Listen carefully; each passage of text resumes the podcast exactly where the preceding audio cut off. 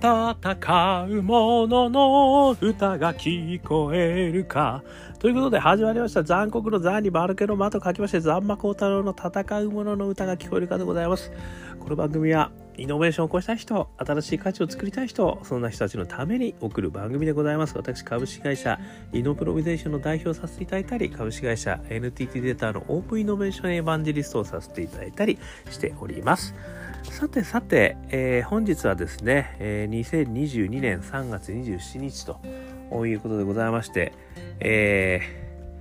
ー、ついにですね、明日から月曜日が始まってしまうと。いうことでございますけども。ね、もう年度末、えー、差し迫りました。とともにですね、私今ですね、ちょうど、えー、6時5分なんですが、えー、高安とですね、若隆景、これの大相撲ですね、優勝決定戦に、えー、非常に感動したという、えー、瞬間ではございます。こちらね、あのー、見てない方がもしかしたらいるかもしれないで、ね、わかりませんけれども、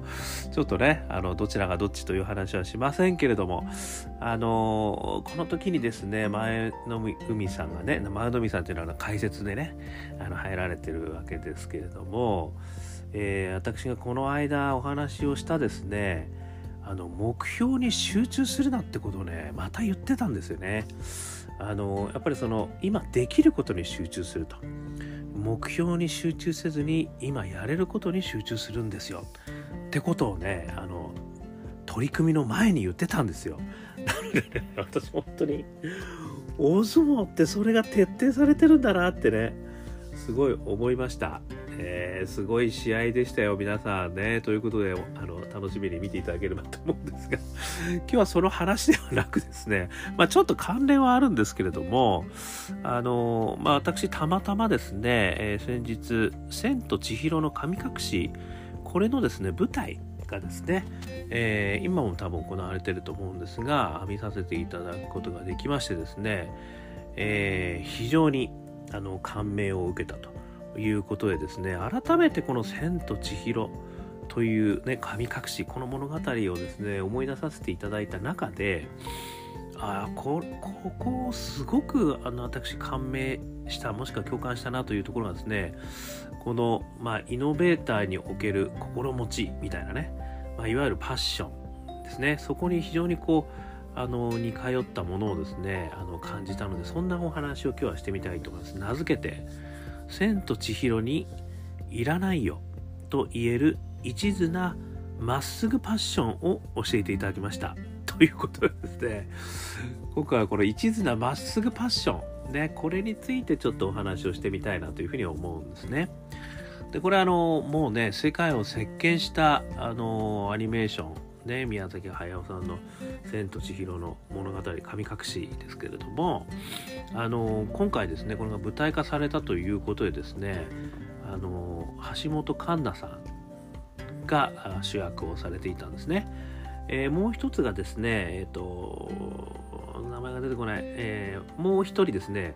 あの方もやられてるんですけど、その方はちょっと私見れなかったんで、今日は橋本環奈さんの主役版のお話をですねあのさせていただきたいというふうに思うんですがまあ一言で言うとですねめちゃくちゃ感動しましたということなんですよね。であのこの橋本環奈さんが主役をされるのもあの舞台が初めてだったらしいですね橋本環奈さんはですね。なのであのすごい体当たりの演技でしたけれどもある意味ですねその橋本環奈さんが初めて舞台をやるということとこの千尋ですね。この千尋の非常にこう純粋なまっすぐな思いっていうんですかね。これがですね非常に私こう相まったなって感じがしましたね。なのでそれがすごい相乗効果としてですねあの舞台を盛り上げて非常にこう一途なねあの千尋の思いっていうんですかね。これがね非常にあの炸裂した非常にあの感銘感動共感うーんなこういうこと忘れちゃいけないなっていうことをですね思い出させていただけると。いう非常に素敵な舞台でございました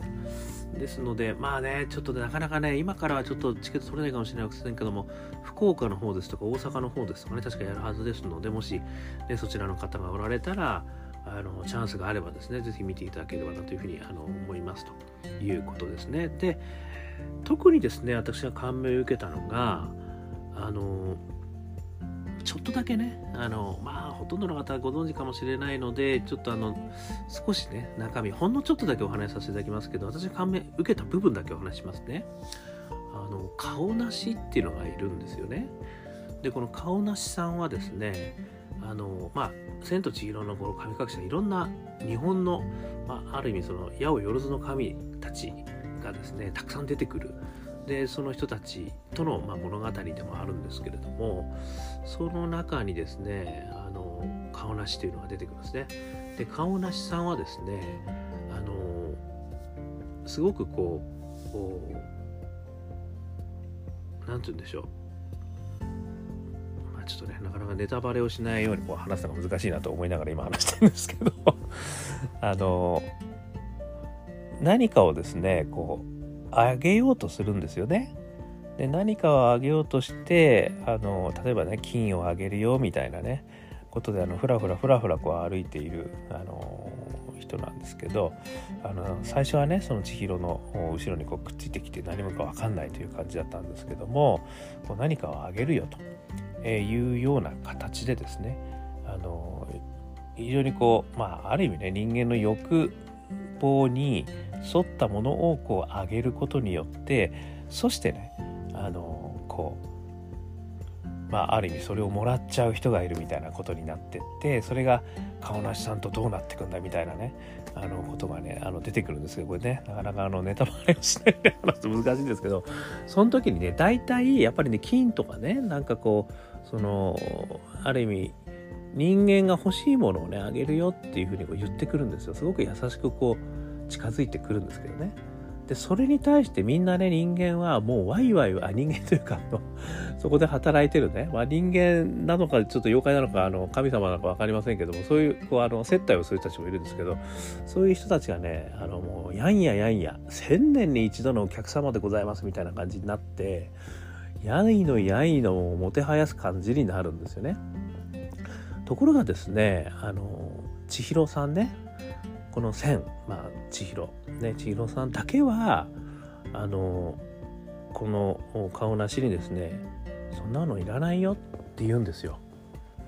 ねこのこの場面がね私本当にすごい感銘を受けてあのある意味まあある意味ねまあ地位や名誉やお金みたいなのはねみんな欲しいわけじゃないですか。ねだからそういったところをでも本当に欲しいもの何なんだろうっていうところをあのこのね千尋さんはあの明確に自分の中に持っているんですよね。でそれに対してあのどんどんどんどんこう顔なしが近づいてきてもですねいらないよ私の欲しいものはそういうもんじゃないんだとねあのあなたから欲しいものはもらえないよっていうことでねあの一人こう突っぱねることができるんですよね。でこれがですね私、あのー、非常に感銘を受けましてあのー、まあある意味ですね自分が本当に欲しいものがね何なのかっていうことを知ることっていうことってすごい大事だなって思ったんですよね。まあ、ある意味ねあの私もついついコンビニに行ってはですねあのチョコレートを買いねあのケーキを買いそしてこう夜にねダメだと思っても食べちゃうみたいなそういうねことを繰り返す 相変わらずの私なんですがでもねあのやっぱりちゃんとそこは本当に欲しいものは何かをねやっぱり知るってことがすごい大事だと思うんですよね。なのである意味ね私が本当にこう実現したいことのためにねあのまあそういう意味じゃ健康でいなきゃいけないわけですね。私なんかはもうある意味一人でこう会社やってますからそういう意味じゃそんなこうお菓子なんて買ってる場合じゃないみたいなところもね私はあると思うんですよ。まあそれは私の例ですけどあのなんか他のこう例えばあのまあ人生生きている中で本当に欲しいものにこうストレートにねあのまあある意味こう自分の、まあ、時間をねあの使えてるかっていうところがね非常にこうそうとも限んねえよなっていうふうに思うんですよね。だからいろんなことがこうある意味ねいろんな誘惑があるわけですよね。でそのいろんな誘惑にやっぱりねこうつまみ食いをしてしまうと。いうことは一つあるかなっていうふうに思うんですけどこのねやっぱりこう「千と千尋」を見てて思ったのはやっぱりこの本当に欲しいものがね何なのかってことを突き詰めることによってそういう意味ではそのあのいらないって言えるんですよね。でこのいらないって言えてるかどうかってことが実はすごいあの私自身は結構八方美人な性格なのでなかなか言えないんですよね。本当にやりたいことだったり本当に欲しいことに本当に集中してできてるかっていうとまあちょっとお話しましたけど、まあ、2020年に独立したでそして自由が自分がね自由に選択できるあの自由を手に入れたというふうに言ったもののですねところがですねそんな自由があるにもかかわらず本当に欲しいものだけを手に入れようとそこに集中してるかっていうといろいろねなものに手を出してしまってるわけですよね。ここをねやっぱり私はこの「千と千尋」のようなあの純粋でまっすぐで一途なねあの一点集中型の思いをもう一回思い出さなきゃいけないなと私思ったんですよね。そしてねあのそれがまあ何なのかってことをまずはこうあの改めてねこう知ること改めてま思い出すことなのかもしれませんし改めて自分が本当に手に入れたいことって何なんだろうっていうのをやっぱり考える必要があるなっていうふうに思ったんですよね。でそれを考えた上でまあっすぐねそれで向き合おうと。まあそれは別に一つである必要はないと思うんですよね。やっぱり自分がこれからねいろいろこう手に入れたいこともしくはやりたいこともしくは自分がね価値を提供していきたいことみたいなことがある程度、まあ、こう整理がついたらとことにかくそれに集中すると。でやっぱり余計いろいろねあの非常に魅惑的な話はね世の中から降ってくるんですよね。いろんなことがやっぱり降ってきますね。さっきの私のチョコレート食えるみたいな。本当にさますなところからね大きなことからいろいろあるんですけどそこをやっぱりこういらないよって言えるかどうかこれがすごい大事だなと思ったんですよね。そしてですねあのそういうことにこうまっすぐ向き合ってる人たちっていうのは実はですねやっぱりこう仲間がついてくるということをね思ったんですよね。まあ、なぜならばですねこの「千と千尋」を見てると私めちゃくちゃ応援したくなるわけですよ。やっぱりこうまっすぐねあのそういう顔なしが出してくる金とかにも目もくれずですねやっぱこうまっすぐ自分のこうやりたいことにこう突き進んでいくと。で自分が今一番必要なことはこういうことなんだっていうことにね突き進んでいく。っていう姿を私見てるとあのめっちゃ応援してるわけですよね。心の中で。頑張れと。ね負けるなみたいなね。こういう気持ちが生まれてくるっていうことが実は仲間を連れてくるんだろうなっていうふうに思ったんですよね。なのでまあねこの「千と千尋」の物語もねある意味こうその思いにあの仲間がねたくさんついてくるとこういう場面もねあのいくつかあるんですけれどもあのやっぱりそういうことがね、まあ、いつも私が言っているパッションがあってそして仲間がついてきてそして大義を実現するってあの言ってますけども、まあ、最初のパッションのところの作り方ですよねこれがやっぱり非常にこうある意味こう純粋にまあ本当にこうやりたいことが明確になっていてでそこにこうまっすぐ向き合えているというこういうことがあれば仲間はついてきてくれるんだろうなっていうふうに思ったんですよね。なのでこれがまあ曖昧だったりあとはまあなんかこうそこにこう乗り切れないなんか本気度が伝わらないみたいなあの感じであるとやっぱりどうしてもねなかなか人はついてきてくれないのかなっていうそこもねこの仲間づくりという意味においてもですねこのパッションのある意味この、まあ、一途さというかねまっすぐさっていうんですかねなんかこういったところは実はすごく大事なんだろうなと。私思ったんですよね。まあ、思い返してみるといろんなベンチャー企業のね皆様と私お話しさせていただくこともあるんですがやっぱりその方々ですねまっすぐなんですよね。そしてそのやっぱり価値を実現することに全てをかけてるわけですよね。だからこの一途さまっすぐさ純粋さですね。まあそういうことがですねなんかあのやっぱりパッションの中には結構重要なのかなっていうふうに思ったっていうところですね。なのでそういう形でですねでも一本でなくてもいいと思うんですよ。いくつもあってもいいということであのなんですけれどもやっぱりそこにいかにね真摯に向き合ってるかでそれがあのまあ何て言うんですかね、まあ、単なるプレゼンではなくっていうんですかね見てくれではなくきちっと本気でそこに向き合ってそしてそれに取り組んでいってるっていう姿が見えるとまあある意味ね仲間がついてきてくれると。だからまず、ね、さっきの相撲の話じゃないですけれどもあの、まあ、大きな大義をねあの目標にするとは思うんですがある意味自分のパッションにね非常にこう集中すると。そして自分のできることに集中すると。そうすることによって仲間がついてきてくれるというようなねあのことがあるんだろうなってことをねこの「千と千尋」の舞台を見ながらですねあの思ってしまったということですね。でそれがまさに今回初舞台の橋本環奈さんの非常に一生懸命なあの一途なねあの演技素晴らしかったですよ。うん、あのそれにもですね私はあの感動させていただいたわけですけどもねもう最後は本当にスタンディングオベーションがもう鳴りやまなくてですねもう大変でした。えーまあ、もう一つあの小ネタを言うとですねあの吐くっていうねあの助けてくれる子が出てくるんですけど男の子ですね。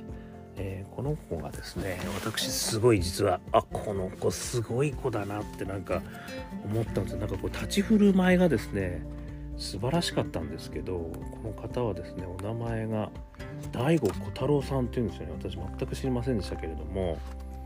あのもうすでにですね実はいろんなあのドラマですとか映画とかも実は出てるという形であの私は知らなかったんですがこの白がまたね素晴らしかった。大悟小太郎さんですね。あのちょっとこれ注目だなっていうふうにちょっと私はねまあもうすでにあの注目されてる方なんだと思いますけども。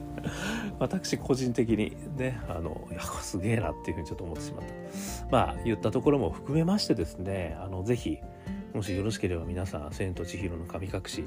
あの舞台ね、えー、やってますのでこれ初演なんですよね今回ね。おそらくこれ何回も何年も続いていくんだろうなというふうに思いましたけれどもあもう一人の主役は上白,、えーと、上白石萌音さん。え上白石でしたっけ？上橋本環奈さんと上白石上白石かな？上白石萌音さんですね。まあ上白石萌音さんもちょっと私ね実は見たかったんですけどね。まあもうね本当にチケット取れないんであれ出したんですけどまあ大阪とかね福岡に行かれる方、えー、ぜひぜひ、チェック。まあ東京もねあと多分23日あるんでもしねえー、入手できるようであればぜひ行っていただきたいなというふうに思います。けれども、まあ、今日はですねその中の物語で、えー、いらないよって言える一途でまっすぐなパッションですね。こちら。がですねやっぱりこうイノベーターにはすごい重要だとでそれがあるからこそあの仲間がついてきて大義が実現できるんじゃないかって思ったってことですねなのでまずはそこに集中すると、ね、一途でまっすぐなパッションまあそれじゃねそれがどこなんだと何なんだということを自分としてまずは知るっていう行為がね実は必要なのかもしれませんね。でその上でそれに集中すると。そして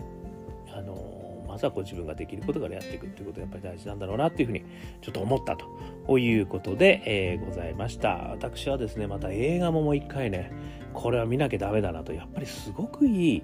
ストーリーだなというふうにちょっと思いましたので皆さんもよろしければね映画の方も見直していただければいいんじゃないかというふうにあの思った次第で、えー、ございました。ということで今日もですね、えー、アンカー .fm、えー、毎日配信してますのでもしよかったら聞いてみてください。えー、登録するとね毎日配信されますよ。あとは Facebook、Twitter、ね、Instagram でもお話ししてます。よかったらメッセージもくれれば嬉しいです。そして、我がアカペラグループ、香港ラッキーズのですね、中年ワンダーランド。これはアドレナリンが出ます。ね、ここ一番、ね、今日のあの優勝決定戦、あの前に聞いていただくとですね、これはすごい力が出るぞっていう、そういうの。中年、不思議国と書いて中年ワンダーランドというね、ストリーミングされてる曲がございますので、これは別に中年だろうが中年でなかろうが全く関係ありませんから、これ。あの誰もが元気が出る曲というふうになってますので、えー、Apple Music でも、えー、YouTube でも、Spotify でもね、いろんなストリーミングサイトからあのストリーミングして聞くことができますので、よかったら聞いてみてください。ということで、今日も聞いていただきましてどうもありがとうございました。それでは皆様、頑張りましょう。また明日